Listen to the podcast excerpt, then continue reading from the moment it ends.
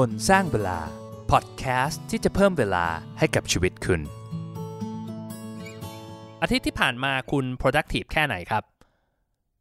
สวัสดีครับต้อนรับเข้าสู่พอดแคสต์คนสร้างเวลานะครับ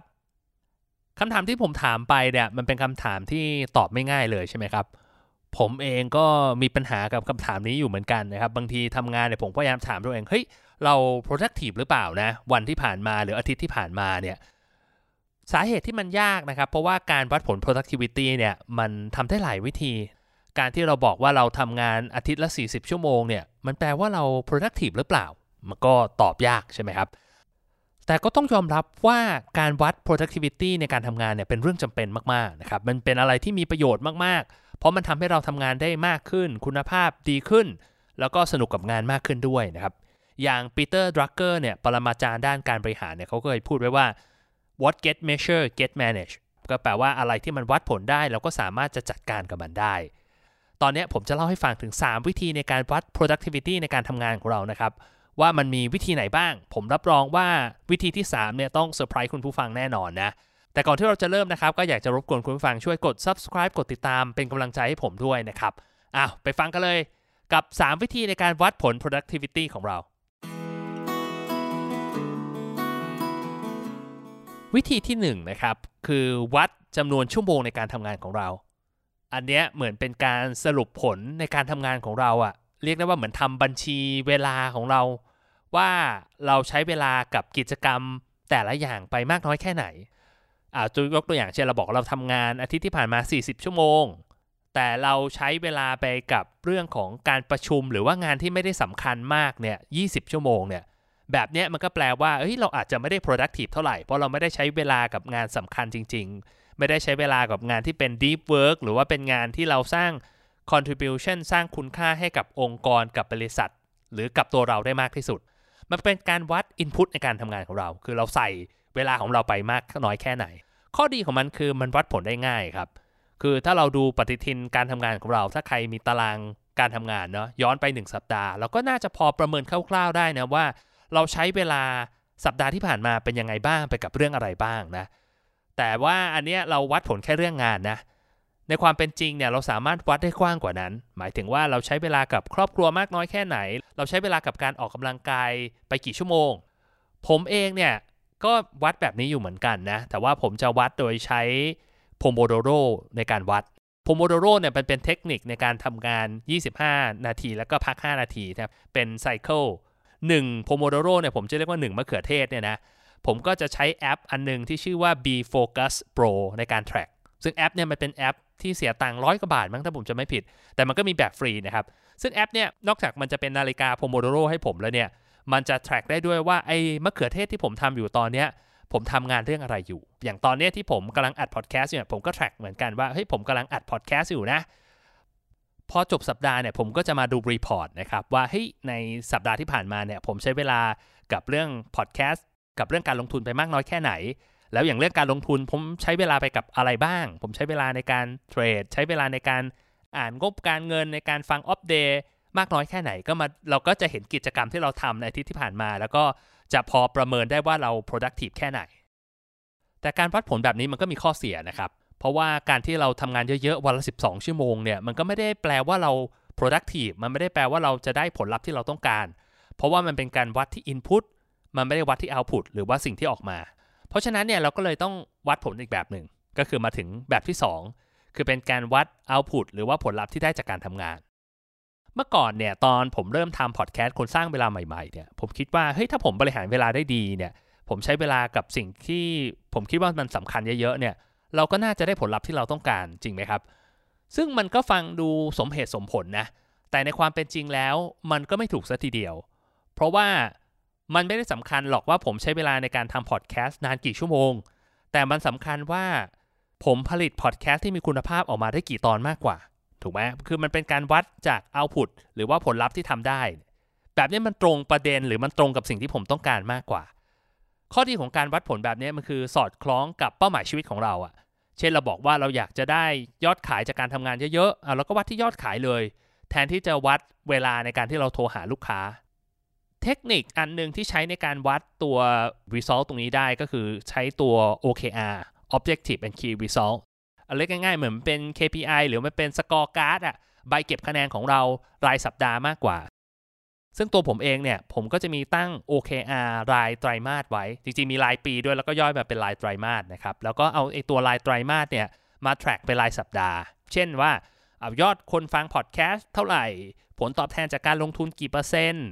จำนวนกิโลเมตรที่เราวิ่งได้นะครับ หรือว่ารอบเอวผมเท่าไหร่ ซึ่งไอตัว result ตรงนี้ผมก็จะ track ทุกอาทิตย์ มันก็จะเป็นการ track ที่ผมว่ามันมันตรงประเด็นที่สุดแล้วนะ ข้อดีมันมีเยอะแต่มันก็มีข้อเสียมาอยู่เหมือนกัน ข้อเสียคือข้อแรกเนี่ยเราอาจจะให้ความสำคัญกับผลลัพธ์มากเกินไป ถ้าไอตัว output ของเราเนี่ยตั้งแล้วมันไม่ตรงมากนะครับ เช่นว่าเอาเราบอกว่าเราอยากจะได้ยอดขายเยอะๆใช่ไหมเราทำงานเราตั้งใจมากเลยโทรหาลูกค้า เราเตรียมข้อมูลเราไปพรีเซนต์แต่สุดท้ายไม่มียอดขายเลยอะคำถามคือแบบนี้แปลว่าเราไม่ productive หรือเปล่า มันก็ไม่ใช่ถูกไหมครับ เพราะว่ามันเป็นเรื่องของตัวเลข เพราะฉะนั้นเวลาเราตั้ง output หรือว่าเลือก OKR เนี่ยเราก็ต้องเลือกให้มันสอดคล้องให้มันสร้างกำลังใจให้เรานิดนึง เช่นว่า เอ้ย เราจะโทรหาลูกค้ากี่คนอ่าถ้าอาทิตย์ที่ผ่านมาเราโทรหาได้ 10 คน ถึงแม้ไม่มียอดขาย ก็ถือว่าเป็นอาทิตย์ที่ productive นะ ถึงจุดหนึ่งถ้าเราทำงานไปเรื่อยๆ เราโทรหาลูกค้าไปเรื่อยๆ เดี๋ยวยอดขายมันก็จะมาเอง แต่อันนี้เราก็ต้องอย่าลืมนะว่าเฮ้ยมันก็ต้องพัฒนาตัวเราเองด้วย เช่นแบบบางที อย่างผมบอกว่าผมทำพอดแคสต์แล้วแบบ ทำจำนวนตอนเยอะๆ แต่ไม่มีคนฟังเลยอะ่ะมันก็ต้องมาตั้งคำถามแล้วเฮ้ยเราทำ content น่าสนใจหรือเปล่าเฮ้ยคุณภาพในการสื่อสารของเราเป็นยังไง จับประเด็นได้ชัดไหม เรากระชับเราเวิ้นเวิร์กเกินไปหรือเปล่านะครับ แบบนี้มันก็ต้องร่วมด้วยช่วยกันในการที่จะสร้างไอ OKR ที่มันตอบโจทย์ของเรานะครับ ข้อเสียของการวัดผลที่เอาพุตอีกอย่างหนึ่งนะ ก็คือว่ามันไม่ได้สนใจสิ่งที่สำคัญที่สุดในการทำงานของเราเลย คือเราสนุกกับการทำงานหรือเปล่า ซึ่งมันก็จะหลีดมาถึงตัววัดที่ 3 ที่ผมใช้ในการวัด productivity นะครับ ก็คือวัดที่ความสุขในการทำงานของเรา คือวัดว่าอาทิตย์ที่ผ่านมาเนี่ยเราได้ทำงานที่เรารู้สึก enjoy เรารู้สึกสนุกกับมันมากน้อยแค่ไหนนะครับ หลายๆ คนพอฟังตรงนี้แล้วจะรู้สึกเหมือนกับเฮ้ยมันใช่หรือเปล่านะ รู้สึกขัดขัดว่าเฮ้ย productivity เนี่ยมันวัดด้วยความสุขได้เหรอ เออ มันต้องเป็นอะไรที่แบบเป็นผลลัพธ์เป็นอะไรที่มันจริงจังซีเรียสหรือเปล่านะครับ แต่ส่วนตัวผมมีความเชื่ออย่างนี้ครับ ผมเชื่อว่ามนุษย์เราเนี่ยใช้เวลาไปกับการทำงานเยอะมากนะ คือถ้าเราทำงานแค่ 40 ปีละกัน วันละ 8 ชั่วโมง เอาปีหนึ่งเนี่ย220 วันนะครับ เราจะใช้เวลาไปกับการทำงานถึง 70,000 ชั่วโมงเลยนะ ซึ่ง 70,000 ชั่วโมงเนี่ยมันเยอะมากๆนะครับ เทียบเป็นเวลาในชีวิตของเราเนี่ยเท่ากับ 8 ปีเต็มๆเลย ถ้าเราต้องใช้เวลาในการทำงานมากขนาดนั้นนะ่ะทำไมเราไม่วัดความสุขในการทำงานของเราบ้าง อย่างตัวผมเองนะครับ ผมมีความสุขมากๆเลยเวลาที่ผมได้อ่านหนังสือพวกเซลฟ์เ l ลหรือว่าทำเกี่ยวกับเรื่องแบบพัฒนาตัวเองนะครับ อาทิตย์ที่แล้วเนี่ยผมใช้เวลาเกือบทั้งวันนะในการที่จะเซตอัพระบบไอ้ productivity system อันใหม่ของผมในแอป Notion นะครับ บางคนบอกว่า เฮ้ยมันเสียเวลามากเลยนะครับ แต่สำหรับผมผมรู้สึกมันสนุกดี มันเป็นเหมือนสิ่งที่แบบคอยเติมแรงไฟแรงใจให้กับผมในการทำงานนะครับ แล้วก็สุดท้ายเนี่ยผมอาจจะเอาไอเดียตรงนี้ไปใช้เพิ่มประสิทธิภาพในการทำงานของผมก็ได้ หรือว่าผมอาจจะทำมาเป็นคอนเทนต์เพื่อแชร์ แล้วก็แบ่งปันให้กับคนอื่นได้เรียนรู้เหมือนกับที่ผมทำก็ได้เหมือนกันถูกไหมเพราะฉะนั้นเนี่ยบางครั้งการเอาความสุขเป็นตัวตั้งในการทำงานเนี่ยมันก็อาจจะพอมีประโยชน์บ้างนะแต่สำหรับบางคนที่อาจจะบอกว่าเฮ้ยหนึ่งคือผมไม่รู้ว่าผมชอบอะไร หรือว่าบางครั้งเนี่ยผมอาจจะต้องทำงานในสิ่งที่ผมอาจจะไม่ได้ชอบอะ่ะคือรู้แหละว่าไอสิ่งที่ทำอยู่ไม่ได้ชอบ แต่มันจะเป็นต้องทำเพื่อหารายได้หรือว่าเพื่อประทังชีวิตไปนะครับ ผมก็อยากให้ลองคิดแบบนี้ครับว่า บางครั้งเนี่ยเราอาจจะไม่ได้ทำในสิ่งที่รัก แต่เราอาจจะเลือกที่จะรักในสิ่งที่เราทำได้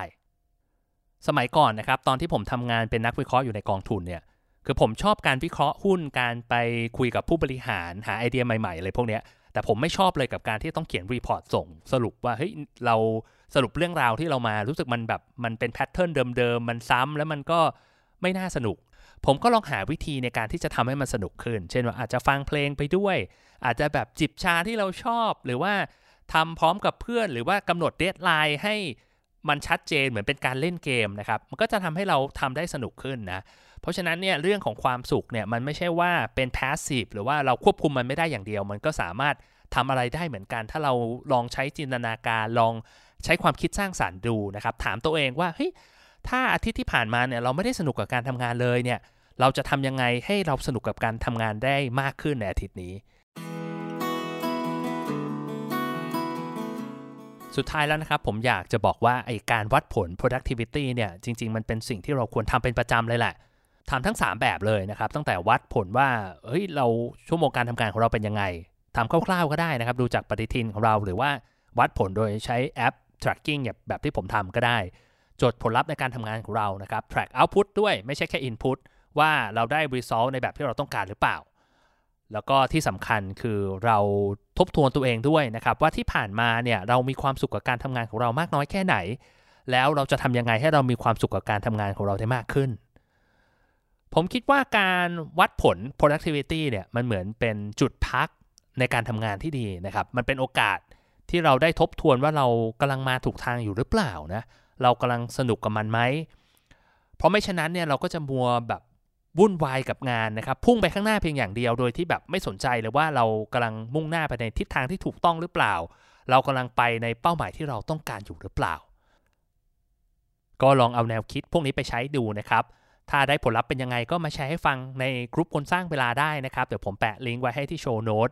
แล้วสำหรับคนที่ฟังมาเยอะแล้วนะครับ แต่ยังไม่ได้ผลลัพธ์ที่ต้องการสักทีนะ ก็ไปทำ30 day challenge ได้ในกลุ่มคนสร้างเวลานะครับ ก็อย่างน้อยเนี่ยจะมีเพื่อนที่แชร์ไอเดียแชร์วิธีการในการที่จะพัฒนาตัวเองให้กับเรานะ ผมเองเนี่ย ตอนนี้อาจจะไม่ค่อยได้อัปเดตเท่าไหร่ แต่ว่าทำ30 day challenge อยู่หลายอันเหมือนกันตั้งแต่เรื่องของ fasting นั่งสมาธิ เลิกกาแฟเลิกเล่นเกมอะไรพวกนี้นะครับ ซึ่งพอทำแล้วรู้สึกว่าเฮ้ยมันสร้างการเปลี่ยนแปลงให้กับชีวิตเราได้จริง ๆ นะครับ เวลาเราละหลวมเราแบบไม่ได้มี challenge ที่แบบชัดเจนเป็นรูปแบบเนี่ยบางครั้งเราก็ทำบ้างไม่ทำบ้างนะครับ มันก็ไม่สร้างวินัยให้กับตัวเรา แต่พอเราทำได้หนึ่งอย่างเนี่ยมันก็จะมีผลลัพธ์ที่เป็นแบบ snowball เกิดแบบ impact นะครับเกิดความเป็นดอกเบี้ยทบต้นในเรื่องของการสร้างนิสัยนะครับ แล้วก็ทำให้เรามีชีวิตที่ดีขึ้นจริง ๆ นะ ก็ลองไปทำดูนะครับ แล้วก็ถ้ามีอะไรก็ถามได้ในกลุ่มและถ้าชอบคอนเทนต์ดี ๆ แบบนี้นะ ก็อย่าลืมช่วยกด subscribe กดติดตาม แล้วก็แชร์ให้เพื่อนฟังด้วยนะครับ แล้วพบกันใหม่นะครับ ผมบอลคนสร้างเวลา สวัสดีครับ คนสร้างเวลาพอดแคสต์ที่จะเพิ่มเวลาให้กับชีวิตคุณ